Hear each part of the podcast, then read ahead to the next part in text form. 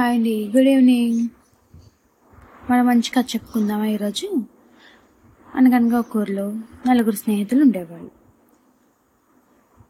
వారిలో ముగ్గురు చాలా విద్యలు నేర్చుకున్నారు. కానీ నాలుగో వాడు ఎలాంటి విద్యను నేర్చుకోకుండా సాధారణమైన జీవితం గడిపేస్తున్నాడు. ఒకరోజు వారు అందరూ కలిసి అడవికి వెళ్ళారు. అక్కడ చనిపోయిన ఒక జంతు కళాబరాన్ని చూశారు. వారిలో ముగ్గురు స్నేహితులు తమకు తెలిసిన విద్యలతో దానికి ప్రాణం పోయాలని అనుకున్నాడు. కానీ నాలుగో వాడు తెలివిగా వద్దు అని చెప్పాడు. కానీ నాలుగో మిత్రుడు చెప్పిన మాటలు మిగతా ముగ్గురు పెడచవన పెట్టి ఆ జంతువుకు ప్రాణం పోయడానికి నిర్ణయించుకున్నాడు మొదటి మిత్రుడు ఆ జంతు కళాబరం అంతా తీసి దాని బోన్స్ అన్నిటినీ ఒక చోట చేర్చాడు.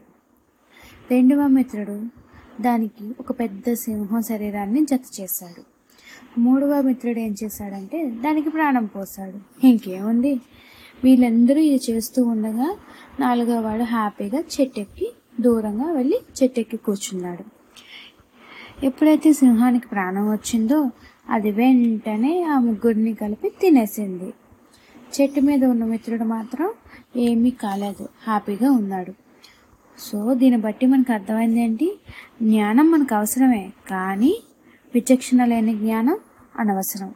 అది ఎక్కడ వాడాలో ఎక్కడ వాడకూడదో అని తెలుసుకొని ప్రవర్తించాలి. సరే మరి కథ కంచికి మనం నిద్రలోకి. Good night